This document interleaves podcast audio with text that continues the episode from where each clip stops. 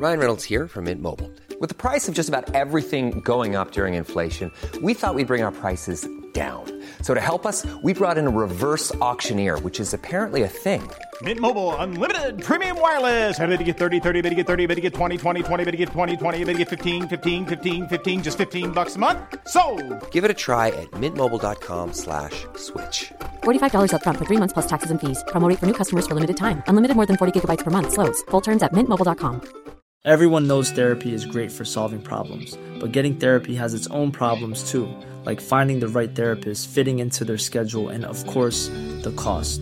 Well, BetterHelp can solve those problems. It's totally online and built around your schedule. It's surprisingly affordable too. Connect with a credentialed therapist by phone, video, or online chat, all from the comfort of your home.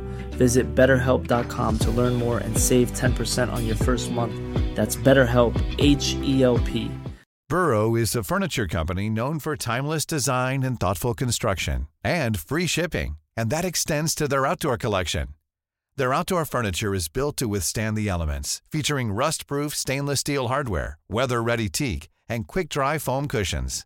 For Memorial Day, get 15% off your Burrow purchase at burrow.com slash ACAST and up to 25% off outdoor. That's up to 25% off outdoor furniture at burrow.com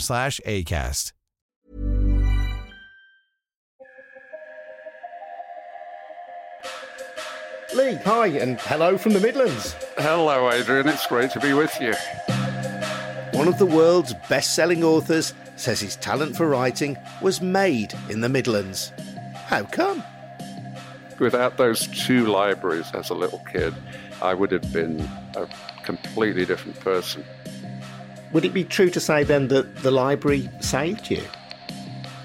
Every word you can think of saved, created, rescued, all of those words are true. This is Lee Child, the author of the Jack Reacher detective novels, worldwide sales of which exceed 100 million. So when you ask what do the Midlands mean to me, I mean everything. It was it, that's who I am. This is Made in the Midlands, an original commission by the Coventry UK City of Culture, hosted by Adrian Goldberg. Welcome to the first ever edition of this podcast, designed to celebrate and to excavate the cultural identity of a region which is actually home to 10 million people. I often think the Midlands can be a part of the world that's all too easily forgotten, ignored even. For instance, Northerners seem to assume Midlanders are Southerners. Southerners think we're Northerners. So I've been asking some famous people from our bit in the middle of England about their connection to their home place. Episode 1 Lee Child was born in Coventry in 1954 and raised in Birmingham until he went to university. He then worked in TV before quitting that to write books. He now sells a book every 13 seconds. Don't ask us how they work that one out. Coming in three, two, one. We ought to tell people that you are talking to us from Colorado. Obviously, a long time since you've lived here. What does the Midlands mean to you? Actually, I was conceived in Leicester, born in Coventry, and then grew up in, in Birmingham till I was uh, 18. And so, and my, my dad was a civil servant. Um, and in, in the old system, your promotion meant that you were moved around a lot, you know, the Leicester, Coventry, Birmingham thing. Then he went on to work in Walsall and Wolverhampton and so on.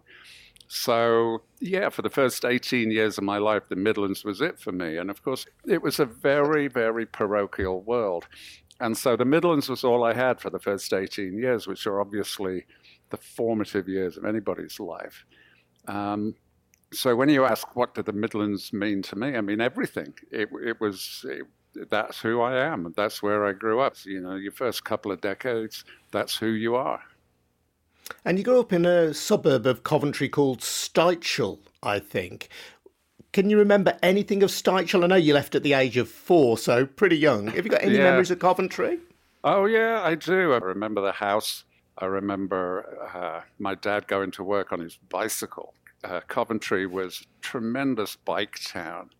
At the end of a shift in the factories, you would have thousands, literally thousands of men coming out on bicycles. It was like a tsunami of bicycles, uh, 10 abreast down the street off they would go back home. I remember the, uh, the bombed out cathedral. Um, and I was born nine years after the war, and my, so my memories are probably, you know, at the earliest 12 or more years after the war. But still, yeah, there was tremendous damage. There were bomb sites everywhere the wreckage of the old cathedral, and next to it would be the building of the new cathedral. And that I remember we would do that as a, a matter of routine uh, when we went shopping on a Saturday. We would visit, you know, stop and see the progress. Um, so I have very, uh, very blurry, very fragmented, but very fond memories of Coventry, really. And Heather Martin, in your authorised biography, The Reacher Guy, talks about the story of Lady Godiva, whose statue stands in Coventry. She rides into town to stand up for the people against the oppressor, in this case, her husband, demanding taxes. Was there maybe a subconscious inspiration for Reacher in that for you? Well, yeah, I mean, uh, I remember that statue very well. My parents were very repressed uh, sort of people, and the idea that, you know, the thing about Lady Godiva is that she was naked. And uh, I think the statue is appropriately discreet and kind of polite, but still, there was a little edge about it, so that it was more something you turned away from than, than learned the history of. But in, in general, I think everything about me and therefore everything about Reacher is somehow connected to the national response to the Midlands. Uh, you had to be an outsider, really, if you came from the Midlands, because I was very much under the impression, subliminally, that the rest of Britain kept you at arm's length. You were never quite allowed to join, uh, you know, being English. It was they treated you with a certain amount of suspicion and, frankly, a certain amount of contempt. And I think that's what gave the Midlands its both its strengths and its problems. What was Birmingham like when you moved to it at the age of four then? This was in the late 1950s, both Coventry and Birmingham and the rest of the country still recovering from the war, really. August 1959, we moved to Birmingham, uh, which was just the month before I started at primary school. There was fantastic prosperity, and the Midlands was really powering uh, the, the post war recovery financially. And that kind of industrial prosperity is what I remember. And that had so many ramifications, to be honest. It made a, a very self sufficient population, a kind of self reliant population. It was baked into everybody that you got these raw materials, you worked on them, and something finished came out the other end of the factory. And that was an attitude that kind of suffused everything. If, if, you, if you, your window broke or something like that, you would fix it yourself. If your cooker went wrong, you would fix it yourself. Everybody had a familiarity with in- industrial process. There was the kind of down and dirty workshop this, to me, was the absolute essence of the Midlands. If you wanted something made, you could get it made, whatever it was. And these would be small workshops. And I remember one of them that where my friend's dad worked, which had an earth floor um, and a couple of lathes and a couple of drill presses and three guys. And they would make anything you wanted. People were working. There, there was virtually no unemployment. I remember my grandma coming down from Yorkshire, and uh, she came down for one Christmas, probably about 1961, I would think. And she went out with my mother to do the last minute shopping. And she came back absolutely quivering with excitement because she had seen a normal person with a five pound note. and she had she had never seen that in her life. She herself had never touched a five pound note. Yes. It's worth stressing, though, isn't it, that your own family, although your dad was white collar and he was a civil servant, you weren't particularly well off. Blue collar people were earning decent money, actually more than my dad, probably. Um, but for him, it was, you know, a, a silly status thing. He, uh, you know, he, he, he loved that whole thing about being middle class. That's, that was his ambition. Um, and really, you know, if you if you look at the key to my life, I would say it is, I, they were desperately trying to be middle class in an environment that was entirely created by the skilled working class, and it really made for a kind of tension that they never really got over. That's really interesting. I just want to quote from your autobiography on the Internet Movie Database. It says Lee Child was born in the exact geographic centre of England, in the heart of the industrial Badlands. Never saw a tree until he was 12. It was the sort of place where if you fell in a river, you had to go to the hospital for a mandatory stomach pump. The sort of place where minor disputes were settled with box cutters and bicycle chains. He's got the scars to prove it. was it really that bad on the mean streets of Birmingham? Certainly, the pollution aspect was horrendous. The uh, you know, Birmingham is unique amongst cities in that it doesn't really have a major river. And the one nearest us, the River Tame, I think it was T A M E, it yep. was uh, sluggish and oily, and it did go on fire a lot. And nearby, there was a little patch of ground where with two little sickly trees growing, and with a sort of yearning irony, we, we called that Bluebell Woods. And uh, yeah, we were prohibited from going there because if you got it on your clothes, your clothes were ruined. And if you got it on your skin, you would have to run home and wipe it off with lighter fluid because wow. people assumed it was very bad for you. And sure, if, if you fell in the River Tame, you, you definitely had a stomach pump because the pollution was so bad periodically, I mean, not every day, but once in a while, there'd be some spontaneous combustion and, and you'd have this strange blue flame hovering above the water. And in this tough industrial city, you were a hard kid from pretty early on, weren't you? You were tall, you were big, you were tough. I was. I was a great fighter, and I loved it. I, I was very good at it, and I, I saw nothing wrong with it, and I enjoyed doing it. And our problem was our family was aspirational. You know, they wanted us to do well at school. And if you were that sort of a family, then you had a target on your back. Uh, you know, if you were getting good marks and doing well, even though discipline in the schools was fine back then, you know, it was very traditional. There was no none of this sort of mayhem in the classroom or anything like that. But on the way to and from school, there was this weird hierarchy of uh, if you if you were trying to do well and getting good marks, you were a target and people would be lying in wait for you and all that kind of thing. But that suited me fine because I loved it. I was good at it. And um, it got even worse then later when I went to the posh grammar school. Uh, you know, that was a nightmare. Every morning I would have to fight my way out of the neighborhood, and every evening I'd have to fight my way back in. And the problem in particular for us in Birmingham was Handsworth Park, which was um, between where I lived and Handsworth itself. And uh, that was territorial in that old fashioned way where you know you weren't supposed to go to this part or that part uh, but if you wanted to walk through then yeah it would be and bicycle chains were a big deal. You mentioned your posh grammar school king edward's high school in birmingham which you had to pass the 11 plus exam in order to to go there. But reading your biography i get the real sense that your junior school which was called cherry orchard in Handsworth Wood, in a way had a more profound impact on you. Well, you're right there. Yeah, it was old fashioned education reading, writing, and arithmetic, and uh, almost nothing else. So I left there when I was 10. And uh, I would say at that age, if I'd never learned another thing in my life, I would have been absolutely fine. I could have gotten through life perfectly because they taught you everything you basically needed to know.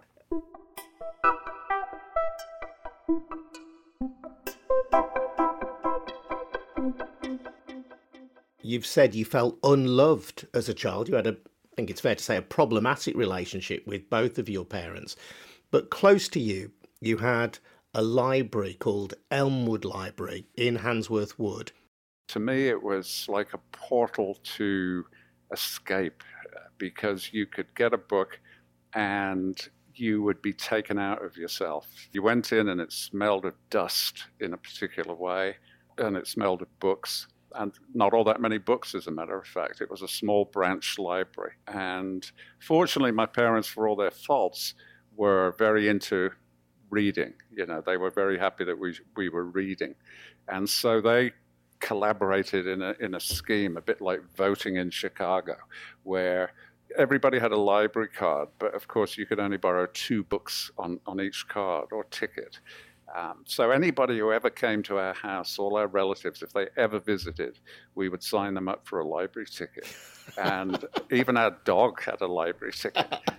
and so instead of two books a week, I, I, could get five or six books a week. To me, it was uh, it was a magical place, but small.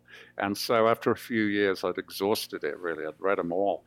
And then about the only sort of good thing my mother ever did, she then signed us up for the library in Tower Hill, which was like in the next municipality, and you had to cross a canal over a very scary high bridge, and you would get to this much bigger library. And that was like heaven. It was just unbelievable. It felt like an infinite selection of new books. What kind of things were you reading then? I read all the usual stuff, started with Enid Blyton, uh, you know, the famous five, the secret seven, the island of adventure, all that kind of thing. And then, like every other kid, I moved on to Biggles and uh, all of that stuff. And then Alistair MacLean and so on. I love discovering a new author, especially if it was a series, because then I could just race through 10, 20, 30 books. It was great. Yeah, you've talked about how your parents were both repressed in terms of their personal attitudes and very aspirational in a way that you suggest was quite overbearing for you. Would it be true to say then that the library saved you? Oh, definitely. I mean, I've done so many library events uh, because I just feel like I need to pay it back. I mean, totally. It saved me. Uh, it created me in in a lot of ways. Yeah, without without those two libraries as as a little kid, uh, I would have been a completely different person. And so, yeah, every, every word you can think of saved, created, uh, rescued, all of those words are true. And we're talking then about a kid, you, who is rough and tough, but who's also a really keen and enthusiastic reader, and then at junior school, you discover theatre as well. Yeah, really, this is the key to my whole life, I guess, is uh, it started at Cherry Orchard, which, as I said, was very traditional uh, in every way, except for the headmistress, who was a woman called Maisie Lister. And she actually was the aunt of an actress called Carolyn Lister, who was extremely locally famous because she was in Crossroads. Younger listeners might need reminding or telling that that was a famous soap opera made in the Midlands about it a fictional a, motel. at a fictional motel, and it was the paradigm of all cheap soap operas in that, uh, you know, the sets were wobbly and, uh, and all that kind of stuff. It was a classic, and she was in it. And her aunt was our headmistress, who was totally obsessed with show business. And she loved American musicals. So twice a year, the school would put on a show, which was generally speaking, uh, a random selection of musical numbers from her favorite musicals, linked together by some completely meaningless action. And, uh, you know, it was a, in the school hall, which looking back on it was pretty small stage at one end and the lights and the beaming children on the stage and the and the beaming parents in the seats. It was such a happy feeling. It was about love and approval. I somehow intuited that you could be on the stage and you would receive love and approval from an audience, which I was not getting uh, as you know an individual child. Literally, that moment, and I was hooked on the idea of some kind of performing that I could get the love and approval that I wasn't getting elsewhere. And really, that is the, the backbone of my life. It has been ever since. The only problem was, you know, I can't sing, I can't dance, I knew exactly what I wanted to be doing, but I couldn't do it. I had no talent. And uh, so I've always done backstage jobs. It sort of migrated then into television. And then writing is, is the ultimate backstage job because it's not about the author at all. It's about the book. It's the book that's in the marketplace. And the author is way behind it in the shadows. That has been the operating principle of my life to try and mm. entertain an audience in the hope of getting love and approval. Having gained a love of theatre, though, you then discover arguably, possibly the greatest Midlander of all time. William Shakespeare, who was just a transcendent genius, not even on another planet, you know, in a completely different galaxy from anybody else. I was first exposed to him, I think I was about nine probably. And my mother was a member of a, a club called, I think it was the Young Wives, and they had uh, block bookings with Stratford. Um, they would take it turn and turn about. My father would take my elder brother on the first occasion, my, my mother would take me on the next occasion. I thought, why, why would I want to see that? And I was skeptical about the whole thing. I thought it was la di da, but it was one of those magical experiences that happens to you a couple of times in your life if you're lucky. You sit down, bang, two hours are gone, and you've just been completely enraptured by the whole thing. And uh, I remember every detail about it, just magical, just wonderful, even the costumes. But of course, falling in love with Shakespeare early is bad for a writer because you are, ne- you are never, ever going to get within a million miles of it. I've written 25 books and uh, probably three or four times in those in that quarter century had that feeling of euphoria that the line you just wrote is really pretty good. You know, you just think, yeah, God, I nailed that. Shakespeare was feeling it three or four times every hour. Uh, can you remember what that production was, by the way? What you saw at the age of nine? Uh, yeah, Henry VI, Part One.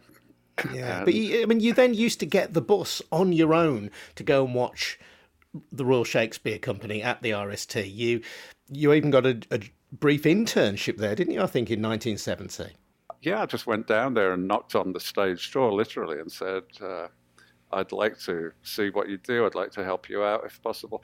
And they were so nice about it. And they must have sensed that I was really into it or something because, yeah, they just said, sure, come on in. And I, I would, I spent weeks there actually and uh, learned a lot and had a great time.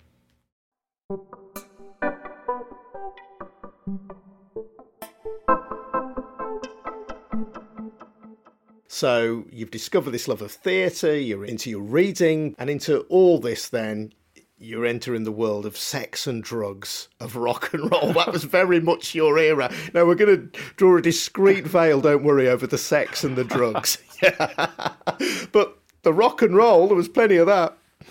There was, uh, yeah, that was the whole parallel strand of what was going on. And again, I had no, really no musical talent, but that was the paradigm for me. Really starting with the Beatles, it was an absolute explosion of freedom and people doing different things and exactly what they wanted in terms of endless creativity, endless energy. Uh, there was a lot of tension involved in that, though, to be honest. I mean, I remember the older generations stock phrase. You know, they would see some guy walking down the street with bell bottoms and long hair and all that, and they would say, "We didn't fight the war for the likes of this." and you know, to which the only existential answer is, "Well, yes, you did. You fought for freedom, and this is what freedom looks like." Uh, so there was that's undeniably true, but there was a lot of tension about it, which drove the music scene not exactly underground, but it was very much owned by the youth. Uh, nobody else would ever understand it.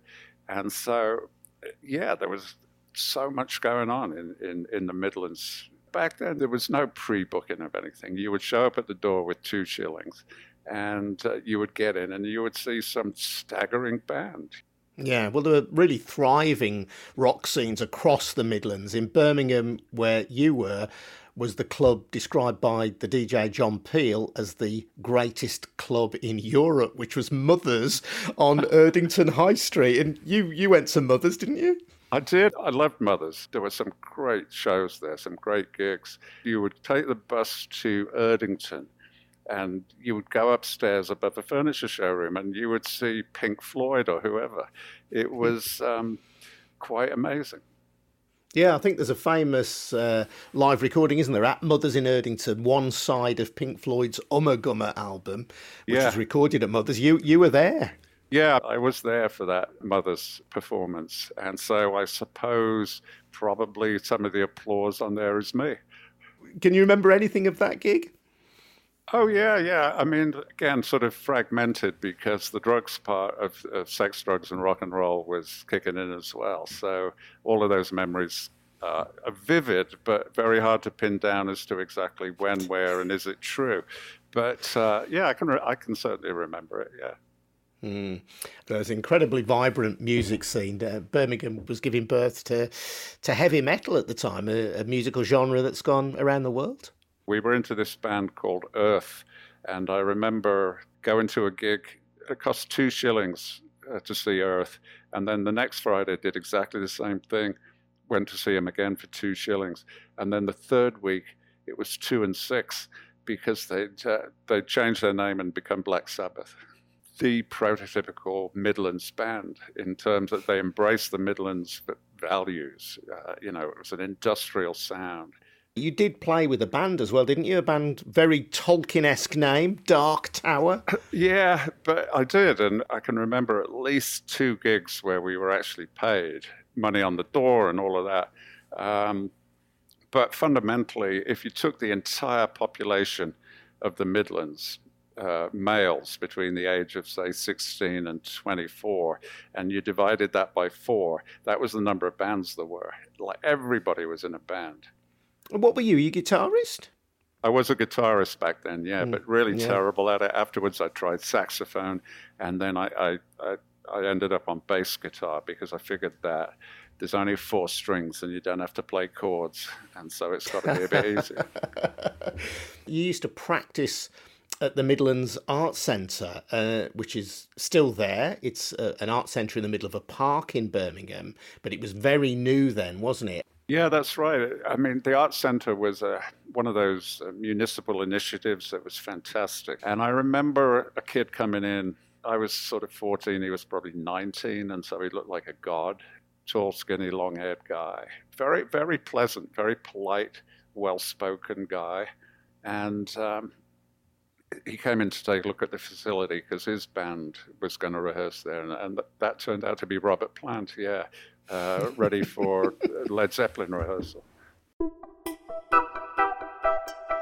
You turn out to be an Aston Villa fan. How did that mistake happen? well, yeah. I mean, mistake. Yeah. there have been many, many years where I, I would agree with that assessment, but uh, I don't know what it was. It was, I just fell in love with them. They looked like a they played like a swaggering bunch of pirates. You had to get there at one o'clock, really, for a three o'clock kickoff uh, if you wanted to get a good spot um, on the Holte end. And I was little and, you know, only a kid. And so you had this peculiar protocol where the older guys would shuffle you down to the front and uh, tremendous kind of uh, collective feeling that you had. I was seduced really cruelly by the first two games I went to. The first one, I think it was Ipswich, they beat 8 5 or something like that. And I thought, yeah, this is football, you know, eight goals. And then I went two days later uh, and they beat Forest something like 6 0 or 6 2 or something like that. And I thought, yeah, this is, this is it. But of course, that was a very cruelly deceptive introduction because pretty much uh, they went into decline. You know, they ended up in the third division. But it is worth thinking about it in a Midlands context, isn't it? Pretty much every Midlands town or community of any size has a football club, and although we're not seen in the same sense of the as perhaps the northwest of England or the big London clubs, I would argue that the passion for football is every bit as great here. It's just more diffused because that's the kind of region we are. And is every bit as much a key to the identity of Midlands people as anywhere else in the country. This is the place where the Football League was founded, after all. Well, exactly, and that, that's the point. That you know, it's very, very Midlands, very practical. They actually got on with it and did it. You know, they formed the uh, they formed the league uh, in a in a practical, operational sense. And again, it's exactly like the Midlands in that we do not have the glamour that, for instance, Manchester has. This peculiar English psychology, the pecking order or the hierarchy, the Midlands always comes at the bottom. And that has repercussions everywhere. Yeah, absolutely. We invented the Football League, but let's say you're Lionel Messi looking for a contract at the end of your career. You might well go to Manchester. You would not think of going to Birmingham simply because the impression is so negative and has been for so long. And what you know, do you think that is, Lee? It's some kind of class thing. It's some kind of regional prejudice. It's some kind of highfalutin prejudice against grubby manufacture. People that made their money in manufacturing, they wanted to get out of it straight away. So that if you had made a fortune spinning cotton or bashing metal or whatever it was, you would want to send your son to Eton or something, and you would want him to be an aristocrat. You wouldn't want him to take over the firm. Uh, th- this kind of prejudice against manufacturing somehow tainted the whole region in a way that did it a huge disservice, in my opinion. Uh, I felt all the time that Birmingham and the Midlands as a whole was fighting against a huge negative impression. It, it really puzzles me in a way. Um, other countries like Italy, you know, Italy has tremendous art and history and, and culture and so on, but they treat engineers and manufacturers in, uh, with a lot more status than, than the British do. And I know you've said previously that you see yourself as a citizen of the world. It also strikes me that although you might have left the Midlands, the Midlands hasn't left you. You almost self consciously have a, a Midlands attitude to work. Yeah, that's absolutely right. That because uh, to write a book is is not about you; it's about the reader. Uh, you've got to be very clear that you're producing something that somebody else will consume. And in fact, if they don't consume it, it's the same thing as not having done it at all. If you write a book and nobody reads it, have you actually written a book? It's like that Zen proposition.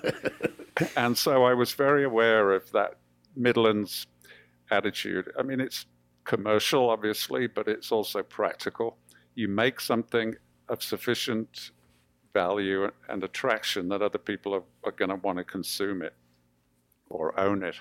And so, yeah, completely, 100%. It was a, a Midlands attitude. Get the work done, no fuss, no drama. Just get it done, get it done right, and then move on to the next one.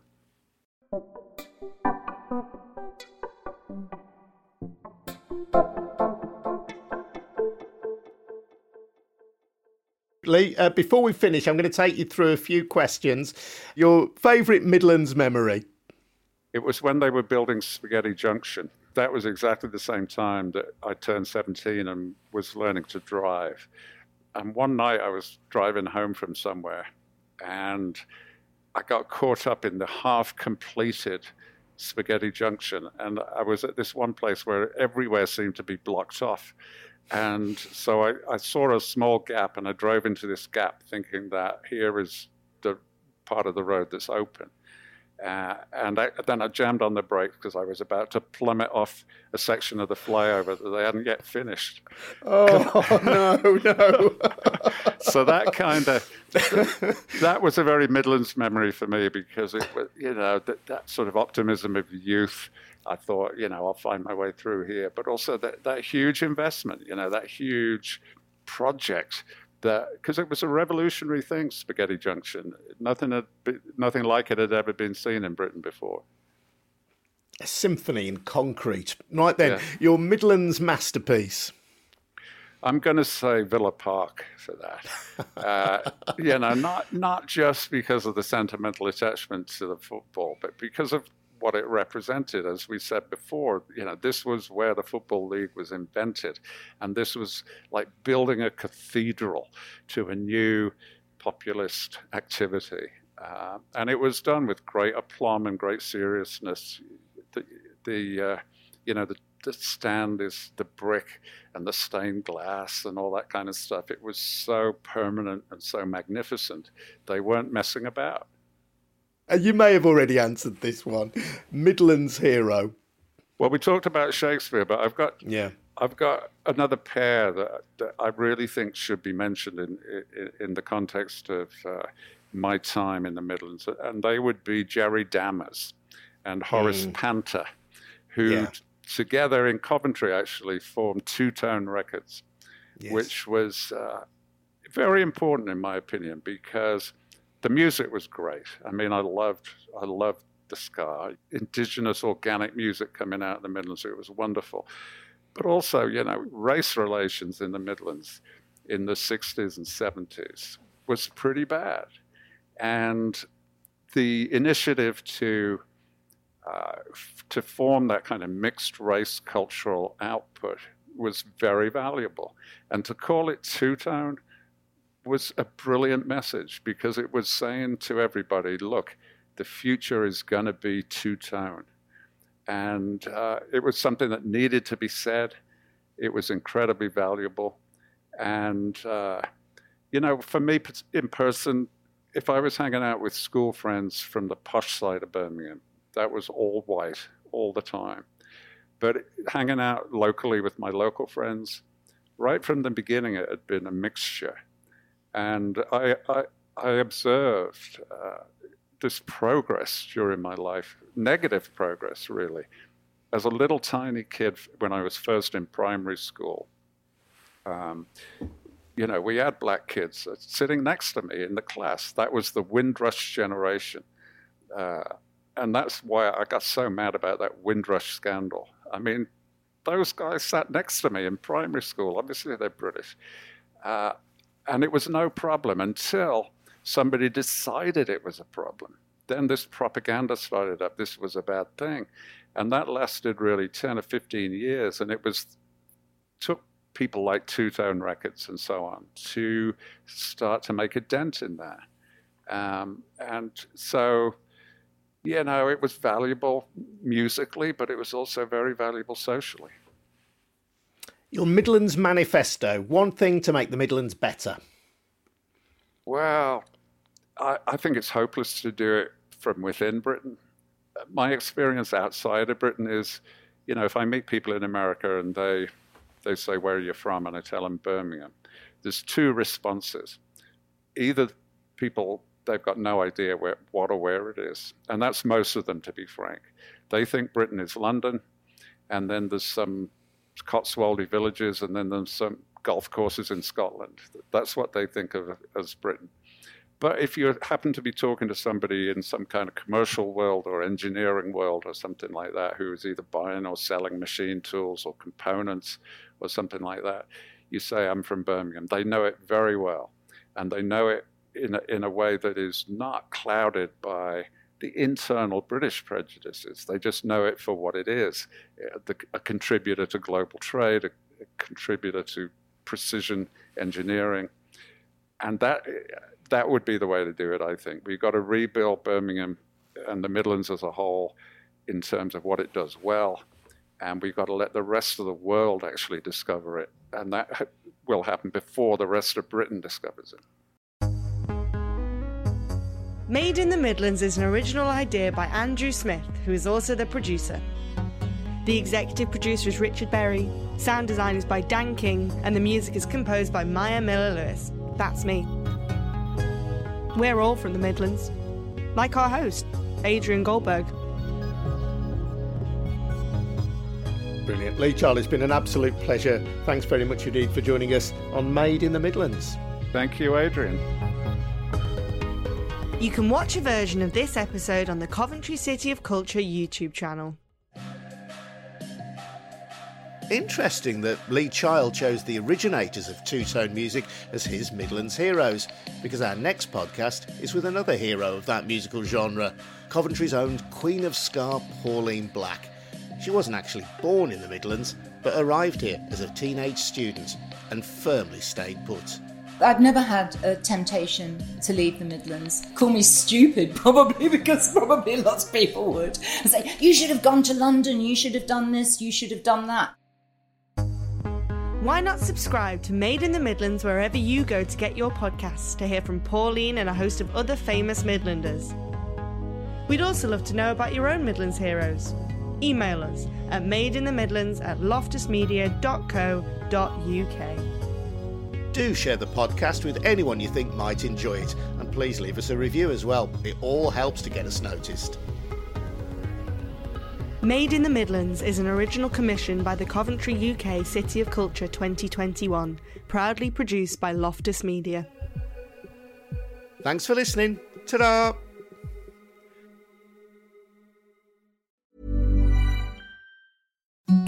The softest sheets you've ever felt. Now imagine them getting even softer over time. That's what you'll feel with Bowl and Branch's organic cotton sheets. In a recent customer survey, 96% replied that Bowl and Branch sheets get softer with every wash. Start getting your best night's sleep in these sheets that get softer and softer for years to come. Try their sheets with a 30-night guarantee. Plus, get 15% off your first order at bowlandbranch.com. Code BUTTERY. Exclusions apply. See site for details. Even when we're on a budget, we still deserve nice things. Quince is a place to scoop up stunning high-end goods for 50 to 80% less than similar brands. They have buttery soft cashmere sweaters starting at $50, luxurious Italian leather bags, and so much more. Plus, Quince only works with factories that use safe, ethical, and responsible manufacturing. Get the high-end goods you'll love without the high price tag with Quince. Go to quince.com/style for free shipping and 365-day returns.